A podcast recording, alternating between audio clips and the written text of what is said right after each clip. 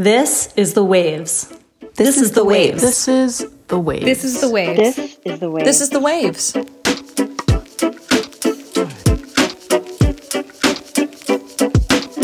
Welcome to The Waves, Slate's podcast about gender, feminism, and the Supreme Court. Every episode, you get a new pair of feminists to talk about the thing we can't get off our minds. And today, you've got me, Mark Joseph Stern, a staff writer for Slate covering courts and the law. And me, Dahlia Lithwick. I am a senior editor at Slate and I cover the courts. Today, we're talking about Amy Coney Barrett's first term, which just wrapped up this month. Justice Barrett notoriously replaced Ruth Bader Ginsburg on the court, solidifying a six to three conservative majority. And today, we'll be talking about what impact uh, her votes had on the cases that the court decided and also the cases that the court chose not to decide. You know, I'm sitting with two things, and, and it's sort of interesting to me one last October, November, you and I were running around houses on fire, houses on fire. She's going to do all these dreadful things.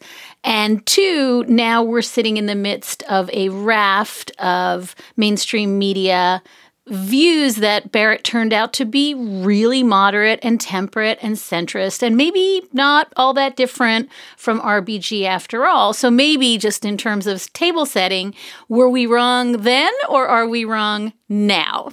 I don't think we're wrong at all. Let's recall at Justice Barrett, then Judge Barrett's confirmation hearings, the Senate Democrats chose to make it about the Affordable Care Act. And so what we saw, right, was days and days and days of Senate Democrats holding up, you know, huge posters of children who were going to be thrown off their health insurance because of Justice Barrett.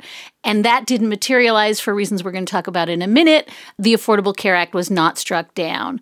But I do think there is this problem with hindsight and foresight. In other words, the choice to say, we're going to litigate Amy Coney Barrett's possible impact on the court before she's on the court really does, I think, occlude what the real conversation was.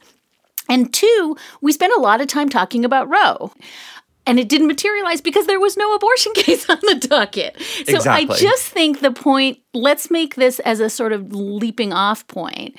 A lot of the things that are allowing people to say right now, look how shockingly temperate and moderate and centrist Justice Barrett is, are because either the kinds of things we've been worried about all along Barrett on guns, Barrett on abortion, Barrett on dismantling the administrative state didn't really happen this year. Oh, by the way, they might happen next year. And two, because some of the things that we used as templates, Amy Coney Barrett is gunning for health insurance, actually didn't happen. Is that fair? I think so, absolutely. I think it's important to step back and say that she has been on the bench for about nine months, right? She may well be at the Supreme Court for the next 30 years. And so the fact that we are all racing to take in a few data bytes and conclude that she is one way or another, um, that is our problem. That is our desire to craft a narrative right out of the gate. She has decades to build her legacy and to await the big cases to come before her. She doesn't need to reach out and grab every single one.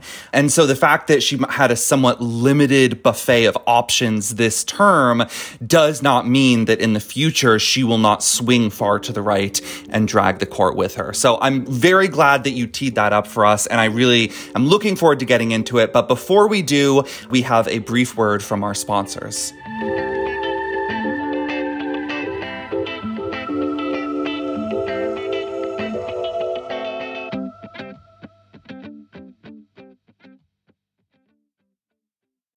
When you need mealtime inspiration, it's worth shopping Kroger, where you'll find over 30,000 mouthwatering choices that excite your inner foodie. And no matter what tasty choice you make, you'll enjoy our everyday low prices, plus extra ways to save, like digital coupons worth over $600 each week. You can also save up to $1 off per gallon at the pump with fuel points. More savings and more inspiring flavors make shopping Kroger worth it every time. Kroger, fresh for everyone. Fuel restrictions apply. So, Dahlia, let's talk about that confirmation hearing back in October. A somewhat traumatic time. Justice Ginsburg had just died. The election was right around the corner. And as you noted, Democrats chose to make it all about the Affordable Care Act and say, well, if this individual is confirmed, she could take away health care from tens of millions of people, including all of these uh, wonderful children and individuals who are so deserving of health care. And I'm curious, looking back now, what what do you make of that strategy of that introduction of Amy Coney Barrett to the world by Democrats? Yeah, I've been really thinking about that, Mark, and I think in some sense it goes to that predictive foresight and hindsight. In other words, the Democrats made a choice. They didn't quite know how to attack Judge Barrett. They knew, we should note, that from her confirmation hearings uh, for her job at the Seventh Circuit, the federal appeals court where she had sat for three years, they couldn't touch a lot of the issues that were at the heart of what they were really worried about, right? Which is her religious views and what she's written about the right to abortion generally, but also just things that surfaced during the confirmation hearings about how early and often uh, she was saying things like life begins at conception and how really involved she was, both in a judicial project to say that stare decisis or precedent just doesn't matter. So there's that, that she just doesn't have a lot of qualms about reversing cases.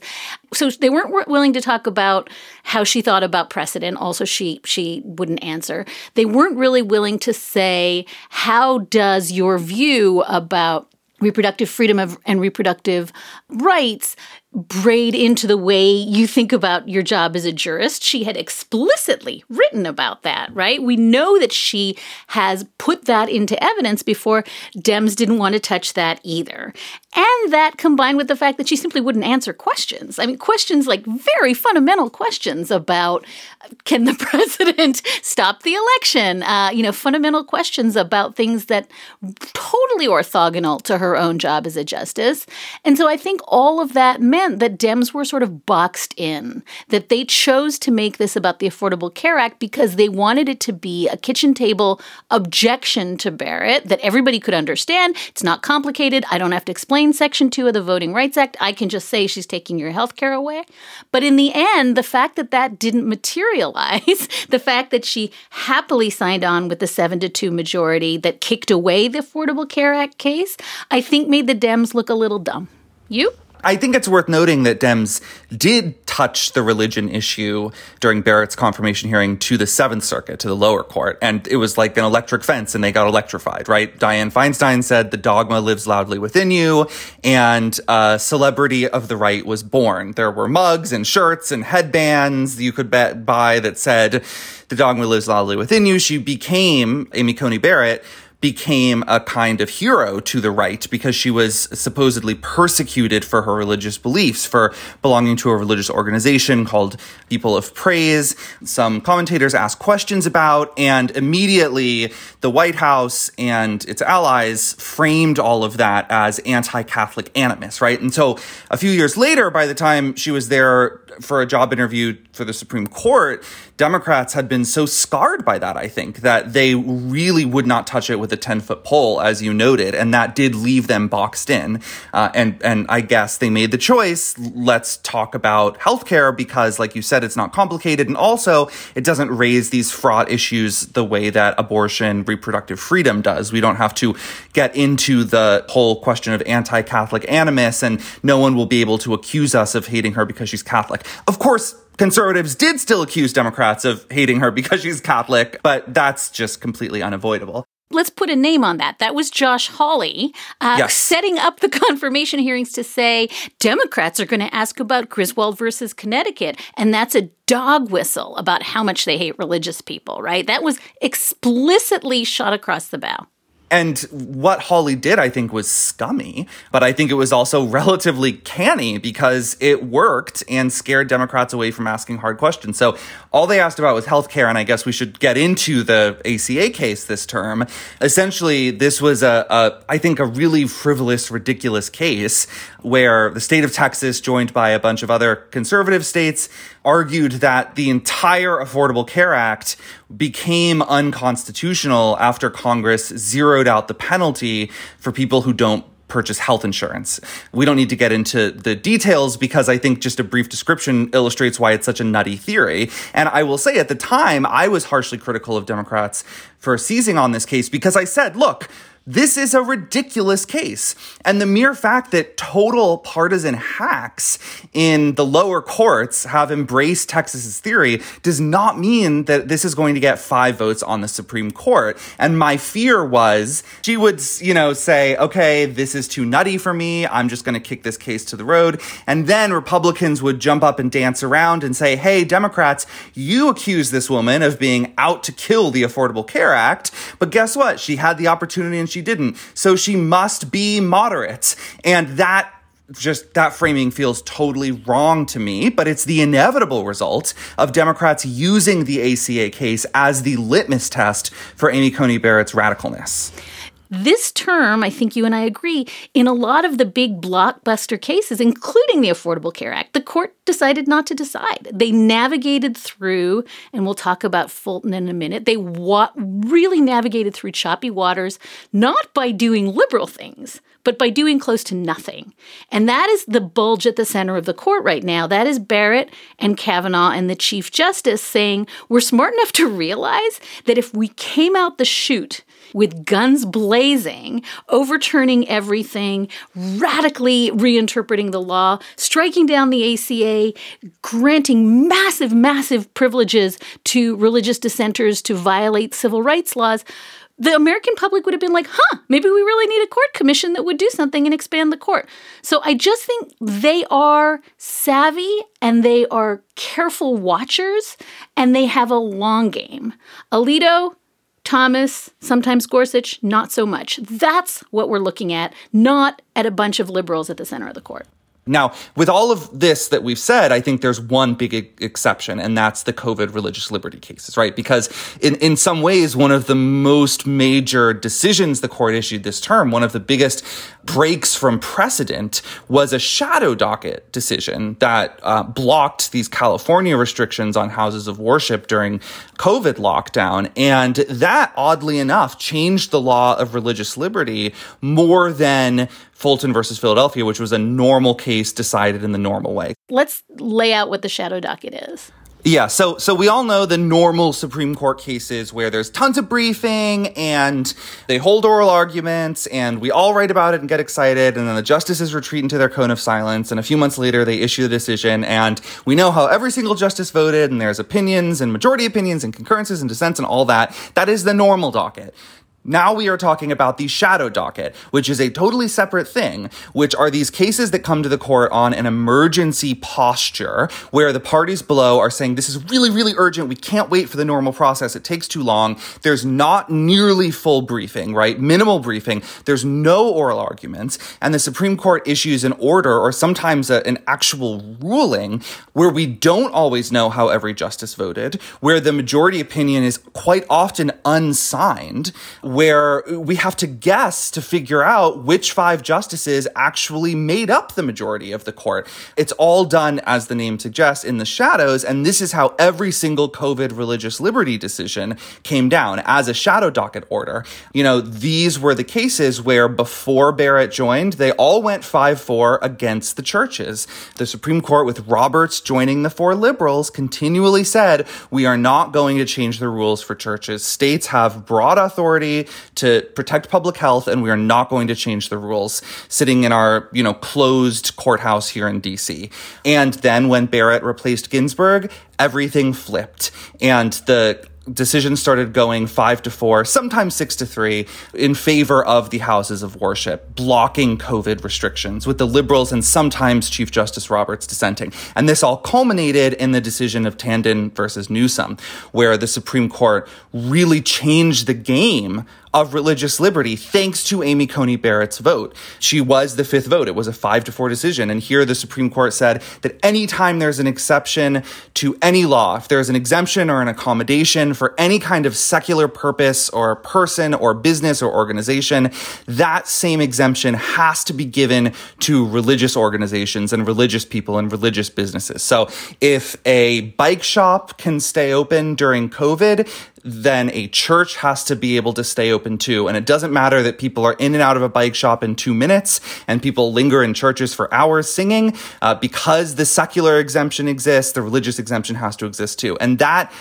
precedent shattering five to four unsigned decision came down through the shadow docket and received relatively little coverage, I think, because it was so abnormal and did not follow the normal protocol that we're used to when we're talking about Supreme Court decisions. That's right. Our, our friend Steve Vladeck has written a lot about the shadow docket for us at Slate, and he noted that this was probably the most consequential religious liberty decision that was made since 1990 at the Supreme Court, and that, oh, it happened in the shadows in an unreasoned order without as you say, uh, briefing without argument, without real reasoning at the part of the court that explained to lower courts what the rule was. We just saw the rule change, as you said. Uh, now, any state or municipality that puts into an effect a lockdown order in an existential global pandemic, if they make an exemption for nail salons or bike shops, uh, the exemption goes to churches too. And that is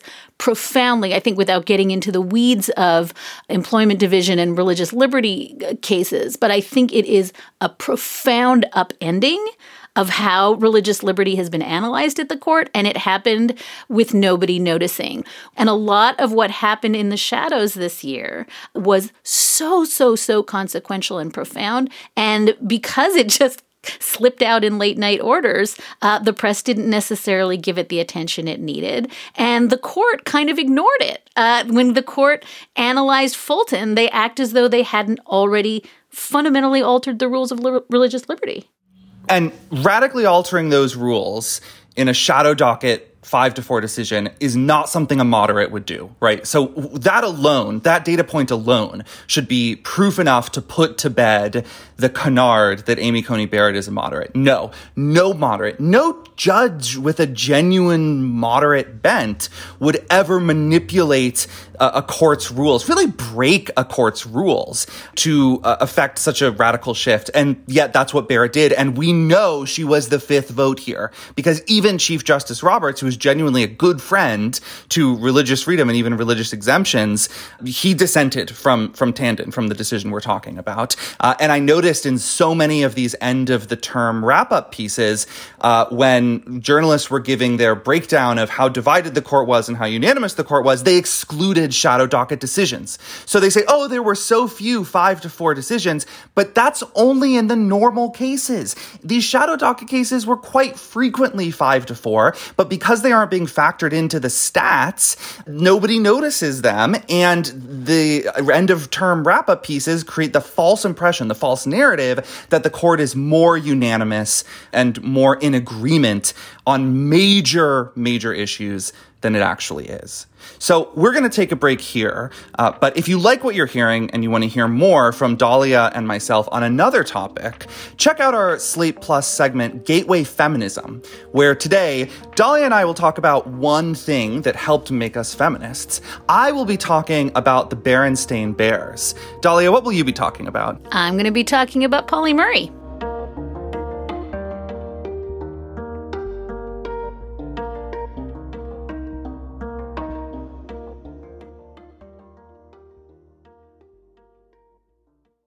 If you're struggling to lose weight, you've probably heard about weight loss medications like Wegovy or Zepbound, and you might be wondering if they're right for you. Meet PlushCare, a leading telehealth provider with doctors who are there for you day and night to partner with you in your weight loss journey. If you qualify, they can safely prescribe you medication from the comfort of your own home. To get started, visit plushcare.com slash weight loss. That's plushcare.com slash weight loss. Plushcare.com slash weight loss. A few months ago, I was talking to Mary Ziegler about Amy Coney Barrett. Um, Mary Ziegler is a fantastic professor of law at Florida State University. She covers uh, abortion law and abortion history. And she told me that she thinks Amy Coney Barrett wants to be perceived as a serious intellectual.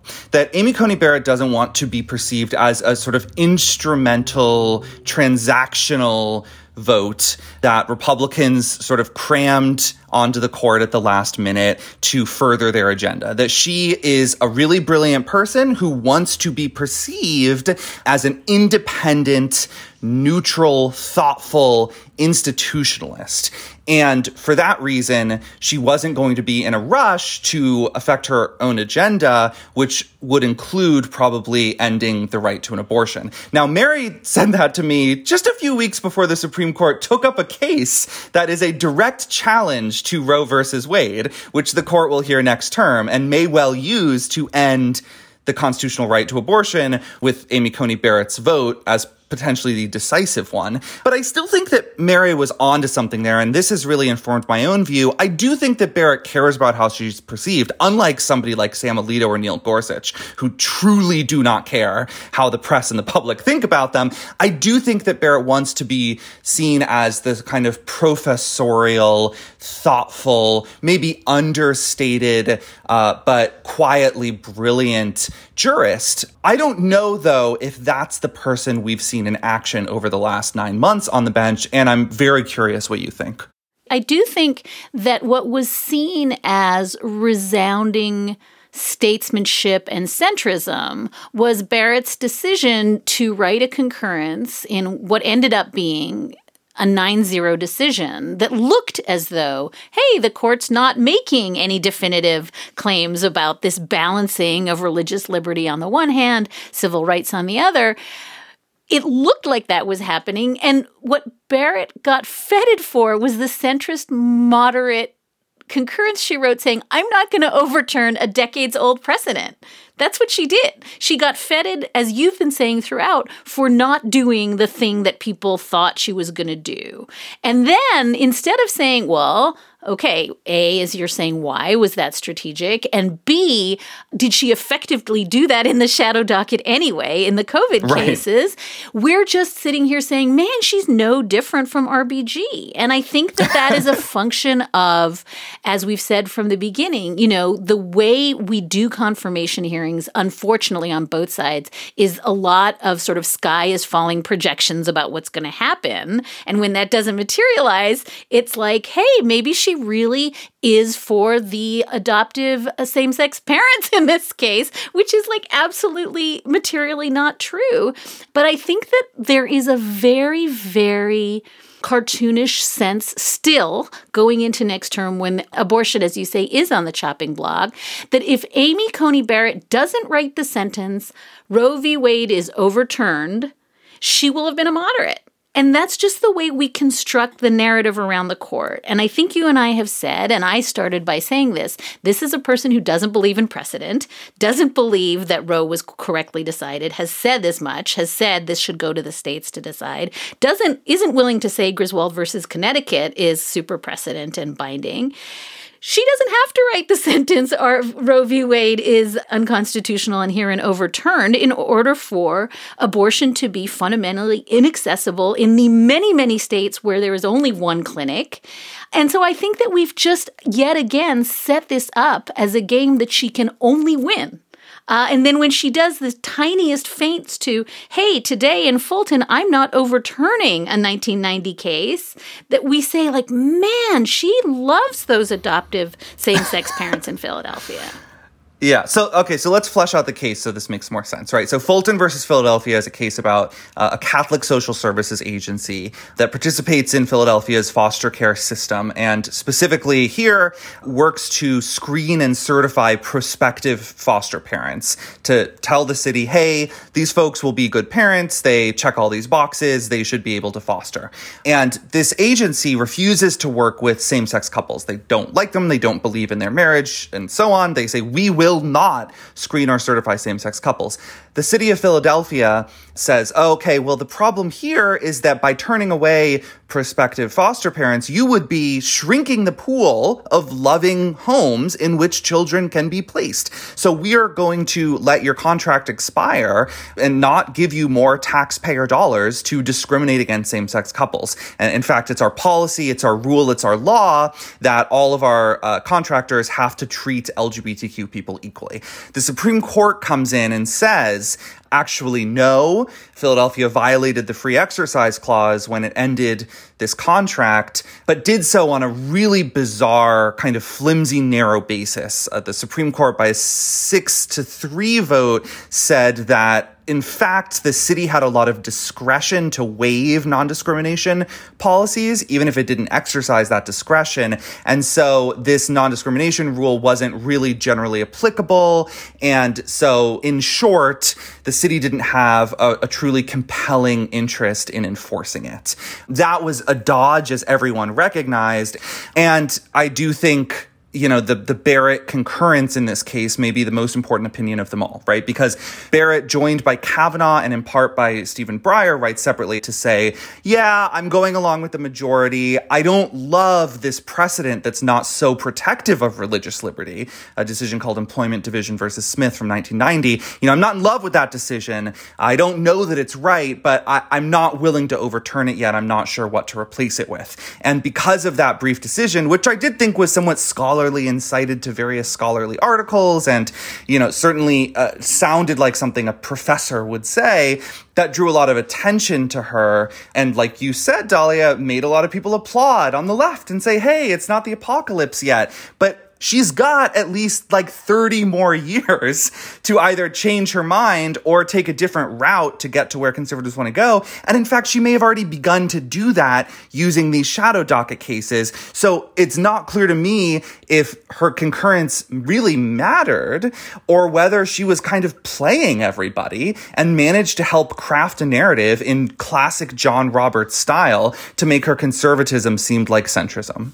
Part of my ongoing beef with Supreme Court coverage is it is so personality driven, the personalities of the justices. And whether that was the cult of RBG, right? The tote bagification of how we think about feminism and progressive activism, or the attempt uh, on the right to co opt the cult of RBG for Justice Barrett, I think part of the retire Justice Breyer thing, again, puts way too much importance on individuals as opposed to systemic change, right? Like things that you can do that are probably in the long term, if this is indeed a long game, a decades long game, as you point out, much more effective than um, harassing individual jurists off the court. But I think part of the problem also is that it elides really complicated questions like voting. And so maybe let's end on voting only because all the focus on, huh, Barrett and uh, Kavanaugh, are they centrists after all? I think distracts so profoundly from what just happened to voting rights. And just to tee it up, I will say this is another thing that was happening on the shadow docket. Long before we got to Brnovich, we were seeing uh, uh, orders that were changing, really, really changing doctrinal positions. They didn't necessarily command five votes and change the outcome of the 2020 election, but we were seeing feints at fundamentally changing how uh, states can oversee their own elections happening on the shadow docket. And then the term ends with, I think, two incredibly consequential decisions, both 6 3, by the way, that really, in a systems way, that cannot be lashed to any one justice or their personality or their face on a t shirt, really, really, I think, imperils the project of democracy, right?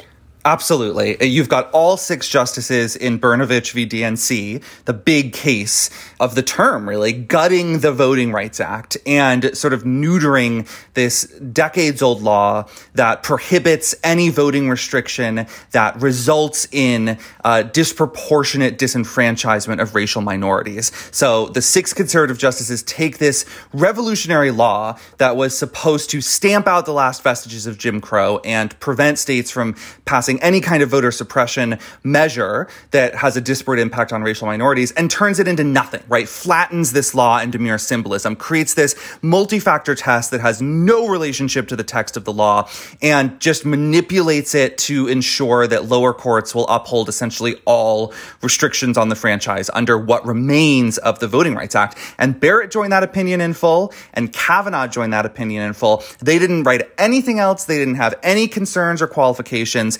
And Yet, despite casting the fifth and sixth votes, they got almost no attention, right? It, it, they, that was not, oh, look at these two justices dragging the court far to the right. It was, oh, an aberration in an otherwise agreeable term, which strikes me as a fundamentally wrong way to think about a decision that constitutes an attack on the one right that is preservative of all other rights. Yeah, and I think I think that very last thing you said is the thing that I, I, would ask listeners to take away from this conversation, which is the kinds of cases that got an immense amount of attention this year. The swearing cheerleader, right? As you said, the Affordable Care Act that turned into nothing. The kinds of cases that got much less attention because they were wonky and technical are cases that came out on party lines that further gutted union power in one case, that, as you said, further eviscerated what's left of the Voting Rights Act. And I would commend to people, if you do nothing else this week, read Elena Kagan's dissent in Brnovich. It is from a really exceptional writer, a piece of, I think, the finest judicial craft I've seen in a long time. And this shadow docket that is chip, chip, chipping away at the right to vote, but not doing it in a way that seems like it's going to be salient until we all think about voting again in 2022. So, this is, I think, the disconnect that Mark and I are sort of when we are still willing to say, as we were back in November, the sky is falling. It's because these incredibly technical, wonky. I still don't fully understand all the ramifications of changing the test for Section 2 in the Voting Rights Act, even after podcasting with you about it, Mark, last week. I think this is the kind of stuff that is going to have the effect of making it harder to vote if you're Native American in Arizona, of making it harder to vote if you're Black in Georgia, of making it harder to vote if you're Hispanic, uh, if you're Latino in Texas. And that's the kind of stuff that we should be focusing attention on, not whether or not Amy Coney Barrett can write moderate centrist opinion when she wants to. So I guess I just think this thing that you just said, Mark, that this is the right that is protective of all other rights, was my big takeaway from this term, which is gutting voting rights, particularly when we have the filibuster still killing voting reform in the Senate, and particularly when it seems to me as though meaningful court reform is not going to happen, killing voting rights is a way of making all that other stuff go away.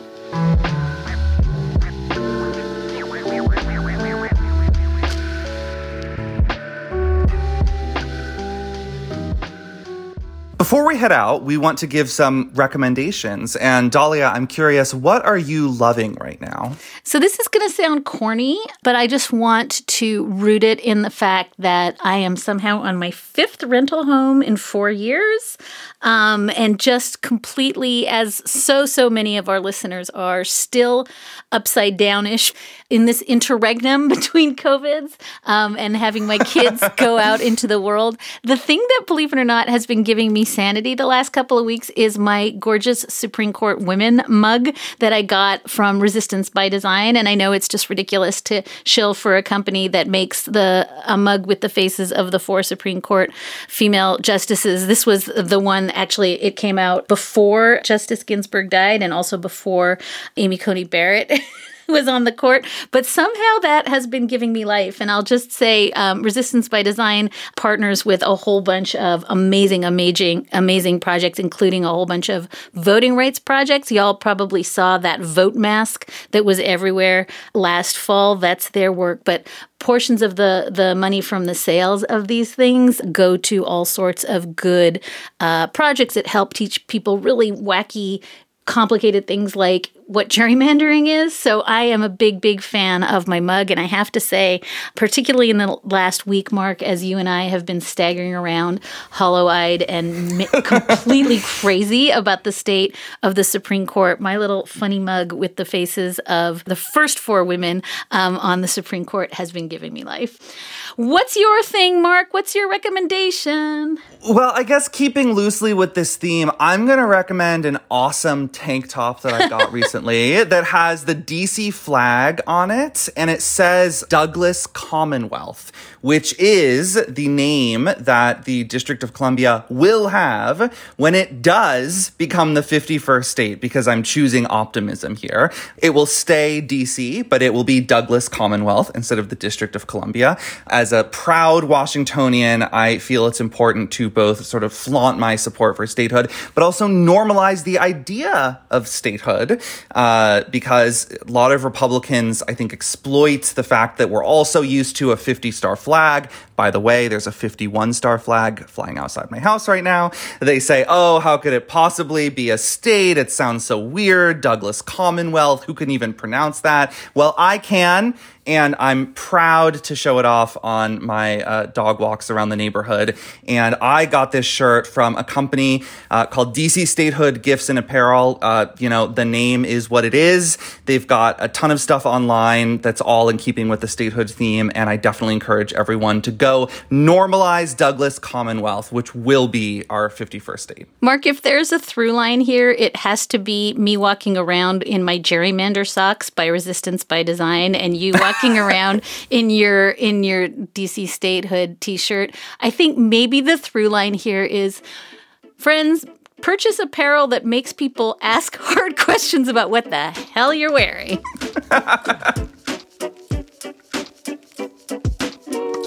That's our show this week. The Waves is produced by Cheyna Roth. Susan Matthews is our editorial director, with June Thomas providing oversight and moral support. If you like the show, be sure to subscribe, rate, and review wherever you get your podcasts. And please consider supporting the show by joining Slate Plus. Members get benefits like zero ads on any Slate podcast and bonus content of shows like this one. It's only $1 for the first month. To learn more, go to slate.com forward slash the waves plus. We'd also love to hear from you. Email us at thewaves at slate.com. The Waves will be back next week. Different hosts, different topics, same time and place.